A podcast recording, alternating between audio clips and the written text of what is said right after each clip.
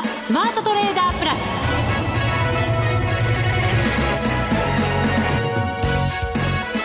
全国のリスナーの皆さんこんにちは。内田まさです。ここからはザ・スマートトレーダープラスをお送りしていきます。まずはこの方にご登場いただきましょう。国際テクニカルアナリスト福永博之さんです。こんにちは。よろしくお願いします。よろしくお願いいたします福永さん、はい、先週のこの時間に福永さんがイギリスの EU 離脱に関して、ちょっとこう不安要素があるんだよっていう甘く見ちゃいけないんだよっていうそんな話をして、はい、翌日の朝の乱高下ですよ。ね、はい、まあ本当にあのやっぱりね、イギリスの話もそうなんですけど、えー、あの周りの国からどう見られているかとかね、うん、これ行った人でないとやっぱなかなかわからない話なので。現実にねそこでやっぱり暮らしてらっしゃる方とかね、はい、そうですよね。そうでないとわからないですよね、えー、で特にあの、まあ、我々が見るのはどうしても経済的な面からあるいは経済的な合理性から見て、えー、あの離脱するのは得じゃないってこう 我々考えてしまうんですけど、はい、離脱するわけがないそうですよね、うん、だけど実際にやっぱりあの、まあ、前回もお話したように EU に加盟しているフィンランドの国の人だとかですね、もう本当に一般の人が、まあ、出たいと思っていて、まあ、そしてまたあの理性を、まあ、失ったかどうか分かりませんけど、うん、まあ、感情的にやはりこう考えてしまうとあの実際にこう離脱の、ね、支持が多かったあ地域を見ても基本的にはあんまりこう EU の恩恵を、ね、加盟の恩恵を受けてないようなそういう地域がねやっぱ圧倒的でしたからね。うん。ですからそう考えると、やはりあの先週お話したように、まあ、夜の間にあれだけ上がってですね 皆さんどうされたのかと僕はちょっと心配でしたけども。為替だってだってその当日の朝だって大きく跳ね上がりましたからね,、はい、ね106円の後半ぐらいまで行きましたからねまあそれでもこの番組聞いていてくださった方は、ちょっとポジション外したんじゃないかなと思うんですけどね。そう願いたいですけどね、えー、でもあの動き見ちゃうと、はい、やっぱり今が攻め時かなっていうような、うん、そんな気持ちにも正直なりますよね。まあ、もちろんね、攻めでいいんですけど、やっぱり、えー、あの外すと言ったら、まあ、あのよくこれは特殊用語ですけど、あの決済するっていうことがね、はいやっぱ重要ですから。あとは勝手な想定とか勝手な思惑だけで、ね、私たちはポジションの方向を決めちゃいけないということも勉強になりましたね、まあ、特にやっぱりあのまあ、あこう離脱派がね優位に立った時に、えー、こう押し目を作るような時に、まあ、午前中は日経平均株価なんか上下しましたからね。上下としましたんでそこで押し目だと思って買った人が一番やっぱり逃げられなかったっていう可能性があるので、うん、まあ、そのあたりはやはり最初からあのー、まあある程度そういうふうに割り切ってできるかどうかっていうところがね、はい、やっぱり先週のあの金曜日の動きにつながっているのかなと。それからあとね、そこからはなんとか持ち直してますけど、今日の動きもちょっとね、もう後でちょっとお話しますが。今日の動きなんか変でした？え、引き間際にあれだけ上げ幅縮めたのに変じゃないですかはあ、そこを言ってらっしゃいました そうそうそうなんですよね。まあトピックスは結果的に反落でマイナスで終わっちゃってますからね。はい。はい。で、為替の戻りは日経平均ほどじゃないので、うん、まあ、そのあたりもやっぱちょっと気にはなりますけどね。えー、そうすると今日もいろいろ福永さんにアドバイスをいただかないといけませんね。まあ、なんとか皆さんのお役に立てるように、ちょっと控えめに 頑張りたいと思います。よろしくお願いします。はい、さて、この番組ではさらに個人投資家に近い番組を目指して、はい、FX 取引をしている投資家の皆様にご出演いただきまして、その手法などお話を伺ってるんですが、はい、この方はあの日は一体どんなふうにね、トレードされたのか、そしてこれからどうされようとしてるのか気になりますね。まあ、あの、ご存知の方も結構いらっしゃると思いますけどね、お名前を聞かれたら。はい。はい、ボリヘイさん。ボリヘイの、ね、ボリヘイって漢字どう書くんだろうとかね。ボリはカタカナで。カタカナでね。ヘイは平らで。平らでね。はい。これから皆さんちょっと名前の由来なんかもちょっと、あのご想像いただけると面白いかと思いますけど、えーはい、私ねずっと男性だと思ってたんですけど。そうですよね。そうなんですよ、えー、ボリ兵波兵とか そういうなんかねイメージあるじゃないですか。サザエさん世代ですね。ですね。内田さん、えー、今日ガラッとイメージが変わりました、はい、私もね、はい、あのまああの非常にあの明るい楽しい方なので。そうなんですよね。はい、もう独自の FX の手法もお持ちでいらっしゃいますし、すね。はい、ブログとかでそういうものをこう発信してくださったりもしてますので、今日もたっぷりお話伺っていきたいと思います。すね、はい、楽しみにお待ちください。それでは番組進めていきましょう。この番組を盛り上げていただくのはリスナーの皆様です。プラスになるトレーダーになるために必要なテクニック、心構えなどを今日も身につけましょう。どうぞ最後まで番組にお付き合いください。この番組はマネックス証券の提供でお送りします。スマートトレーダー計画、よーい、ドンここからはザ・スマートトレーダー計画用意ドンです。福永さんに足元の相場について解説をしていただきます。日経平均株価9円飛び9銭高15,575円92銭となっています。まずは今日の動きからいきましょうか。その引けのそうですね。ええー、まあ、あの、日中通してみてもですね、あの、9時5分っていうのが、まあ、あの、日経平均株価トピックスともに、あの、5分過ぎぐらいでしょうかね。はい。あの、その前後のところがですね、寄り付いてからちょっとしたところが、まあ、基本的には今日の高値で。そうですね。引け値から200円ぐらい上だったんですよね、高値がね。そうですね。ええ、で、あとは結果的にあの、まあ、いわゆる行ってこい状態になってしまってですね。安値引け。安値引け。ですから、まあ、完全に陰線。で、高売りして陰線を引いて終わっているので、こういうのを内田さん、なんて言うでしょう。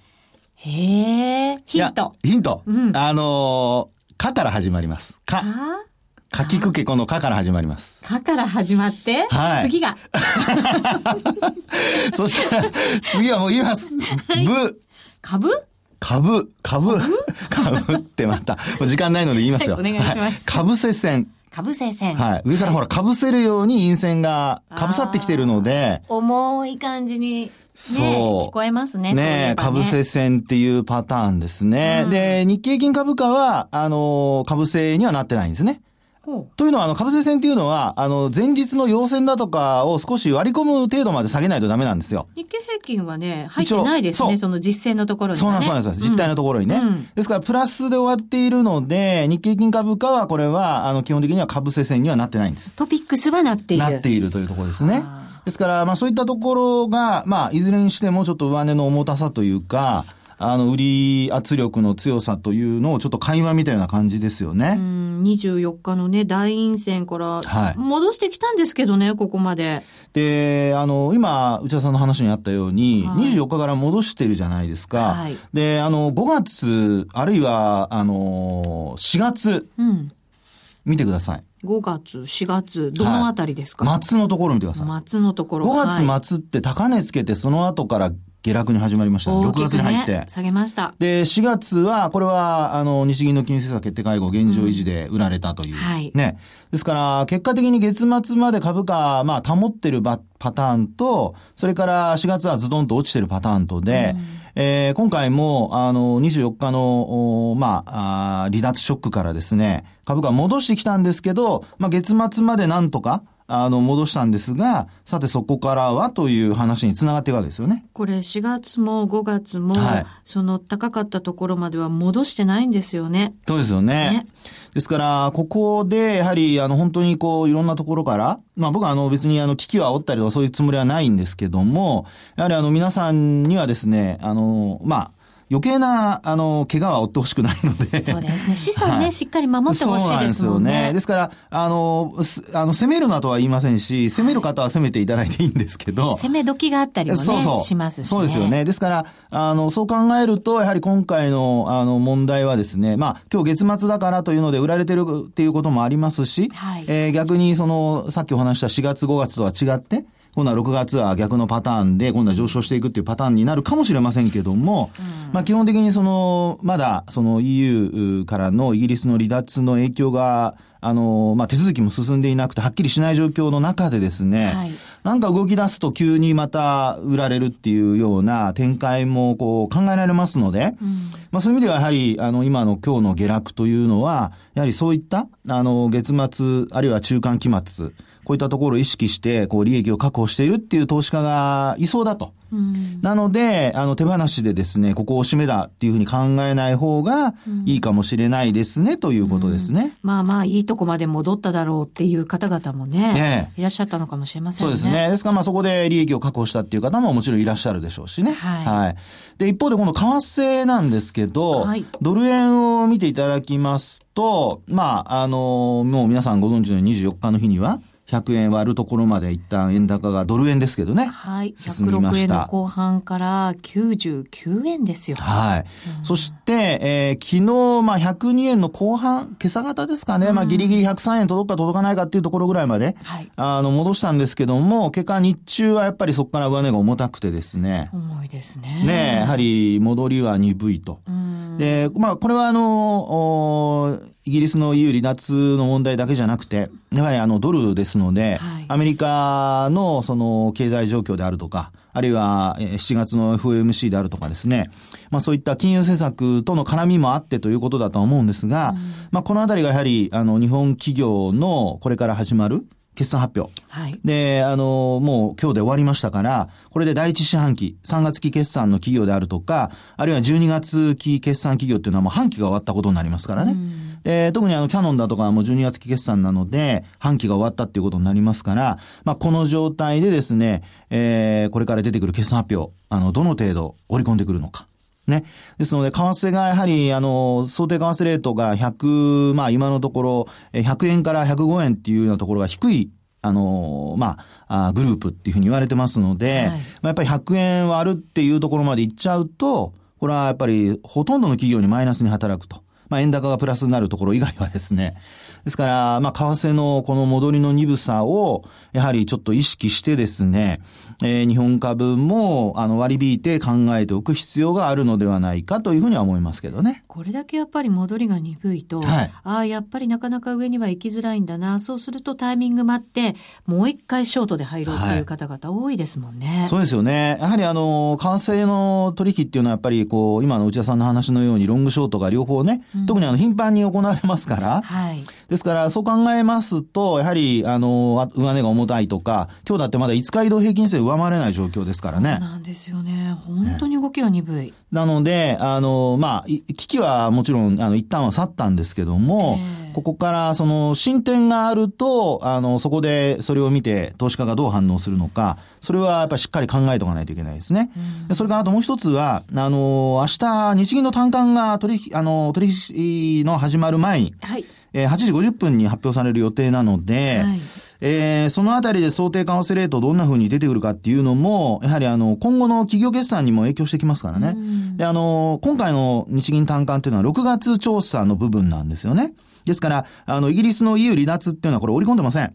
そうですね。はい。24日でしたので、はい、もうこの時点ではほぼ、あの、大企業、中小企業ともに、アンケート形式ですから、これもう、あの、返信っていうか、あの、集計の、あの、時間がありますので、もう戻してるはずなんですよね。そうすると、現実とかなり差が出るものですよね、内容的に、ね、の可能性があります。なので、えー、えー、まあ、あの、良ければ、その良い理由というのもちゃんと見とかないといけないんですけど、あまりにも帰りが広がっている場合だとか、あと、その、まあ、あ理由等でですね、えー、設備投資があんまり増えてないにもかかわらず、横ばいとか、うん、まあ、そういう微妙な、その、結果が出てきた場合に、えー、マーケットが、こう、今のこの動きというか、あの、現状をですね、えー、どうこう判断して、で、それが買いにつながるのか、売りにつながるのかね。うん、で、まあ悪ければ悪いなりの、あの、まあ企業を織り込んでるんだなってことにはなるとは思うんですけど、まあ実際にあまりこう悪くなくて、帰りが広がってるようですと、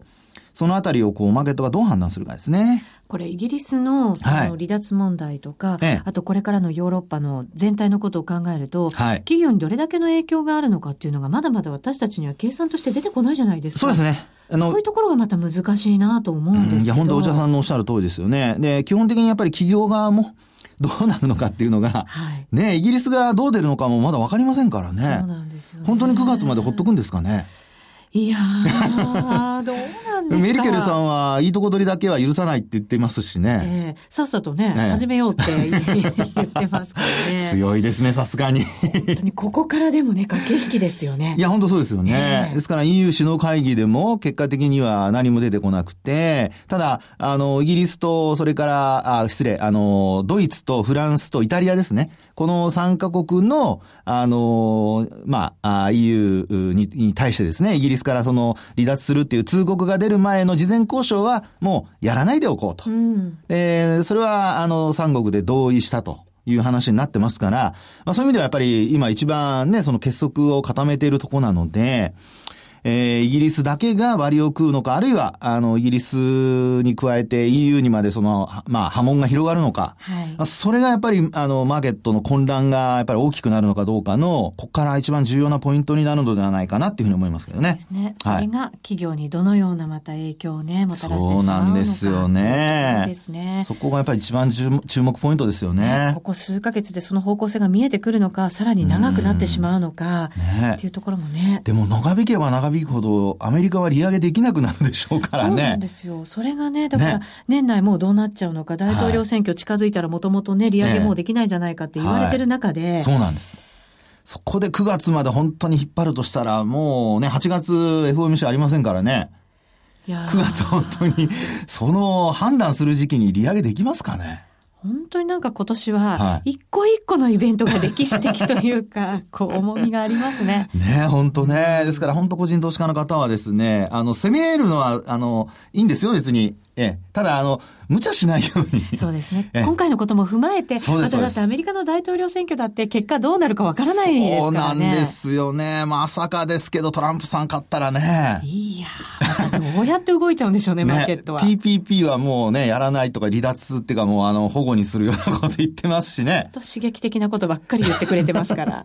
いやですからね、本当にあの、まあ、あの、ピンチはチャンスとよく言いますが、はい。はい、まあ、それを、あの、皆さん、えー、なんていうんでしょうかね、うまくいってるからといって、調子に乗らないようにということと、そねうん、それからあとは、あの、どっちかに傾けすぎないこと。はい。まあ、これがやっぱり一番重要なポイントだと思います。今回の教訓としてね。やっぱりちゃんと頭に残しておかないといけませんね。この番組聞いてるといいと思いますよ。聞いてね。みんなにも教えてね。よろしく。以上、スマートトレーダー計画、用意ドンでした。初心者から上級者まで、FX ならマネックス証券の FX プラス。現在、FX のサービスを提供している会社は世の中にたくさんあります。そんな中、マネックス証券の FX 口座数が増加しています。マネックス証券の FX プラスには選ばれる理由があります。最低取引単位は1000通貨単位だから、少額でもお取引が可能です。リスクが心配な初心者の方でも始めやすい。また、米ドル円やユーロ円などの主要通貨から、高金利通貨の5ドル円や南アフリカランドまで豊富な13種類の通貨ペアを取り扱っています。さらに、直感的で使いやすい取引ツールをご用意。スマホでもパソコンでも、時間や場所を問わず手軽にお取引できます。もちろん、為替取引に役立つ投資情報も積極的に提供中。今なら、新規講座開設キャンペーンを実施中。講座解説のお申し込みは、パソコンやスマートフォンからマネックス証券で検索。まずは、FX プラスの使い勝手を堪能してみてください。今すぐお申し込みを。当社の講座解説、維持費は無料です。講座解説に際しては審査があります。FX は予託した証拠金額より多額の取引を行うことができるレバレッジ取引であり、取引対象である通貨の価格や金利の変動により、予託した証拠金額を上回る損失が生じる恐れがあります。お取引の前には必ず、契約締結前交付書面の内容を十分お読みになり、リスク、手数料などをご確認ください。マネックス証券株式会社、金融商品取引業者、関東財務局長、金賞第165号。スマートトレーダープラス。今週のハイライト。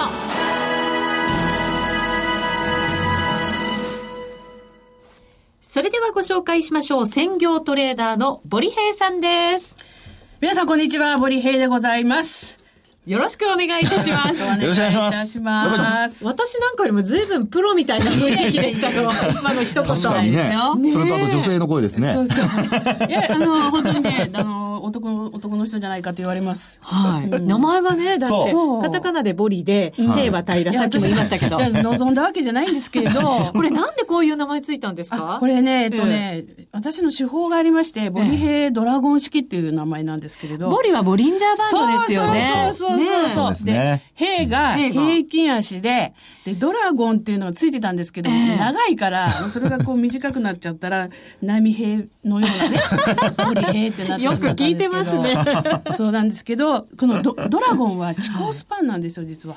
へえ、じゃあ手法から名前が出来上がってたんですそうなんですね。であの福永さんの本もね、あの読ませていただきましたけど、ええありがとうございます一目均衡表、もともとベースはそれなんですよ。はいで、一目均衡表を、なんと1分足に使った手法なんです、元は。一分足でも有効なんですか？そうそうそう。だから最初はみんな、そんなのないだろうっていう言われてたところ。を、思ってました、私も。でしょ、うん、それをこうちょっとあのスキャルピングで使い始めたので、えまあ、そういう面白いやつがおると。いう感じで。今もその手法をずっと、はいそうですそうです。極めてらっしゃって。そう。え、ちょっと手法詳しく今日聞きたいなと思うんですけど。そうですね。ええ。はい。はい、どんな感じでやってるんですか？あの、もともとは一目均衡表がすごく好きなのは、うんはい。やはり先行スパンがあの26本前に出ることによって、うん。現在価格との着地点みたいなのが分かりやすいので、うん。で、一目均衡表使ってたんですけれども、プラス、ボリンジャーバンドの標準偏差っていうのも非常にやっぱり参考になるんですよ。そうですねそれをくっつけてたんですけど、はい一つのチャートだと結局線がいっぱいになっちゃって、ね見にくい。確かにそう、うんもう、だって一目均衡表ですら何何本あるんだ？本あるんですか、あれ。いや、そう急に言われてもね。まあ、7本ぐらいですそうかね。そうそうそう。ボリンジャーバットだってね。もう、もう、プラスマイナス3シグマまで出すので、線ばっかりになってしまうんですね。そうですねそれを違うチャートに見せちゃうと意味がないんですよ。一緒にやっぱり一緒にしたい見ることに意味がある。そうです。んそこで、一番まあ大事な、あの、この地高スパンとボリンジャーバンドをくっつけて、うんで、さらにあの、見やすく、あの、まあ、騙しをちょっと減らすために、はいローソク足の平均足にしたんです。へえ。で、それをちょっと、あの、使ってまして。平均足にした方が、騙しって減るもんなんですか？そうですよね、ね生。あ、そうなんですか、先生。あの、今の、あのね、ボリヘイさんの話は、はい要は、髭を、やっぱカットしたいわけですよ。はあ。騙しってヒゲじゃないですか。ヒゲですね。あの、行ったところを、あの、追っかけるとそこで、実は、あの、結局た天井になったりとか、うん。あの、ショートしようとしたらそこが下値、安値になったりとか、あそういうのはやっぱり、ちゃんとこれ、あの、なんですかね、検証されてるからこそ、取捨選択ってすごく重要なので、はい。何が重要かっていうことをやっぱり見極めることが重要なんですよね。ただ平均足だと現在価格がわからないので、はい。そこはあの地高スパンの頭がピクピクピクピクするんです。要動いてるところ。はあれはそうですね、うん。あのラインチャートですそうです。当日の割合がねあれで,、はい、26あれでちょっと補足をしているというか。そういうふうにこういろいろテクニカルを使われるんですけど、ん。詳しく聞くとエントリーのタイミングをはい、それでどういうふうに測るんですか？そうですね。だから、ボリンジャーバンドの、要は、プラスマイナス2シグマ、3シグマブレイクで、はい。抜けたところからの順張りっていうのもありますし、ん。逆に、あの、地高スパンで、こう、急騰とかってやると、こう、真上に伸びる感じでいくじゃないですか。はいええそこで、地高スパンの頭が、こう、ピクピク動いて、頭のてっぺんがカクンって下向くときがあって、で、そこが今度逆張りのショートのレはあ。いうふうに、どちらかというとビジュアルシンキングなんですよね。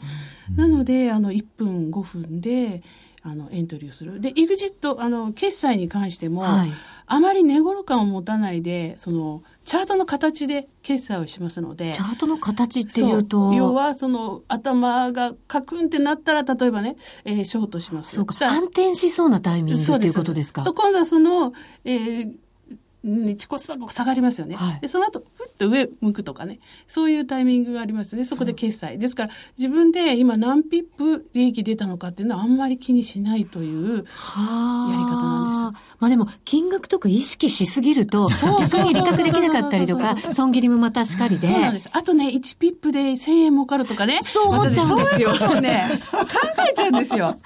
お金本当にお金お金に。なっちゃうんですよ 頭がね。でも見ないんです。で、あと、例えば、ドル円、例えば、あとちょっとで102円うん。割れとか、はい。いくとか、そういうところってみんなが投資家の皆さん見てるとこなので、そこ意識しない方がいいのかなっていうふうに思うんですね。確かにね、そう。おっしゃる通り。うん。まあそういうのが、やっぱりチャートの今のビジュアルシンキングって話ありましたけど、はい。あの、基本的にはやっぱりチャートのトレンド転換の場面っていうのが多分、あの、ボレーさんの頭の中に入っていて、そこをやっぱり、あの、まあ、目で見て、はい、で、あの、多分、視覚的に見た瞬間にもう反応しないと遅れちゃうので、本当そうですね。そこがやっぱり1分足なんかではね、重要なことだと思いますけどね。結構じゃあ、そのチャートをこう1日の時間の中で見続けたりとかするんですか、いや、あのね、実はやる時間、トレードする時間を自分で決めてるんですえ、ちなみに決まった時間があるんですか？決まった時間があります。ヨーロッパ時間とか、とか、はい、あの、もう、あの東京時間は何時頃とか、えー、ニューヨーク時間とかじゃあ無駄に見続けない？やそれをやってしまったらやっぱりねとんでもないことになりますし自分の得意な時間帯とか手法ってあるんですよね、うん、だから東京時間ですと、まあ、逆張りの、まあ、日経平均見ながらなのでそっちの動きも見つつちょっと逆張り最近はそうでもないんですけど、うん、そういうふうに考えてますしヨーロッパからだと今度は東京の逆の感じで今度は行くとこまで行けっていう感じですし、はい、ニューヨークになるとまたちょっと指標とかの関係で動きますので、えー、そう切り替えるというところ。あとはやっぱりあのもともとは専業トレーダーで会社員でしたから、やる時間って決まってますよね。うん、自分でチャート見られる時間。ねうん、逆にそれを合わせてしまって、自分の生活の中で、どの時間ならトレードができるかっていうのをこう割り出す。うん、歯を磨くとか、ご飯食べると一緒で、あの、トレードする。で、その時間、トレードタイミングがなくても、とにかく、1分足の世界ですから、60本でしょ、1時間。はい、2時間だと120本。見る。もうその時間のチャートは見て、しかも、あの、スマホなので、チャート取るんですよ。ちょっと待ってください。スマホなんですか？スマホ、スマホです。あの、もちろんパソコンもやりますよ。ただ、昼の時間は仕事してましたから、スマホです。で、スマホのいいところは、えースクリーンショットカシャって撮れますよね。だからエントリーしたりとか、ね。えー、とこ全部カシャカシャカシャカシャ撮っていって後でクラウドに上げていって自分のトレードはそこで初めて自分でどうだったか良かったのかっていう。だから逆にスマホがあったからそのビジュアルもで行ったのが良かったかなっていうのがあって。やっぱりこうチャートを見続けて、その中で値動きの癖みたいなものをしっかり掴んでいくことが勝利への道。はい。あのね、時間です、大事なのは。時間時間なんですよ。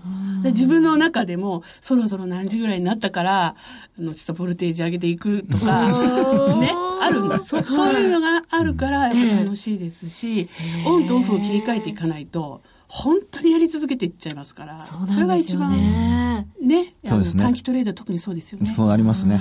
じゃあ結構短めにポジションも持たれるんですか？そうです、そうです。短いです。あ、そうなんですね。え、ちなみになんでこう FX をやり始めたんですか、元は、あの、株です。あ、株から始め、ちょ、投資はなぜっていうところになっちゃうんですけどね。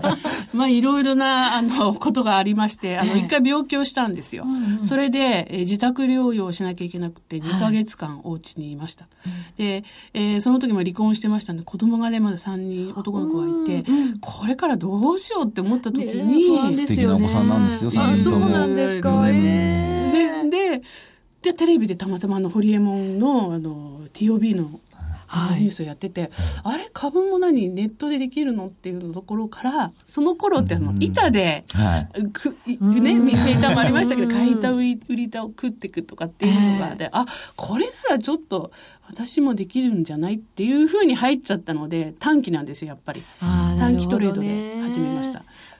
で FX にこう切り替わったそれはですね、やっぱりお金がある程度動かせるお金決まってるじゃないですか。はい、だから当時はもう10万円でできる株っていうのを、うんうん、だから2桁株の1円抜きっていうやつですよ。だからやっても1円抜いて1000円ですよね。うん、で、たまに吹いても、まあそんな話。で、そこで、あの、どうしようかなと思ってたら、やっぱり FX でレバレッジというものを知ってしまいまして。知ってしまいましたか？知ってしまいました。そうか、それで FX にということなんですね。はい、でもね、FX で自分を雇用するって、私も投資資家の皆さんに聞いたことがあるので、まさに本当にそういうね、ね環境ができたわけですよね。FX にあって、もう夢が叶ったですね。ああ、そうなんやってよかったですか、FX。よかったですね。だって、なかったら今頃どうなってたか、一族もろともね、うちのちょっと話が大きくなる本当です本当です。本当にあの感謝しておりますのでそれまたお越しください。お待ちしてます。私でよければです。ねいやもうぜひぜひお越しくださいありがとうございます。残念ながらお時間が来てしまいました。はい。この番組はマネックス証券の提供でお送りしました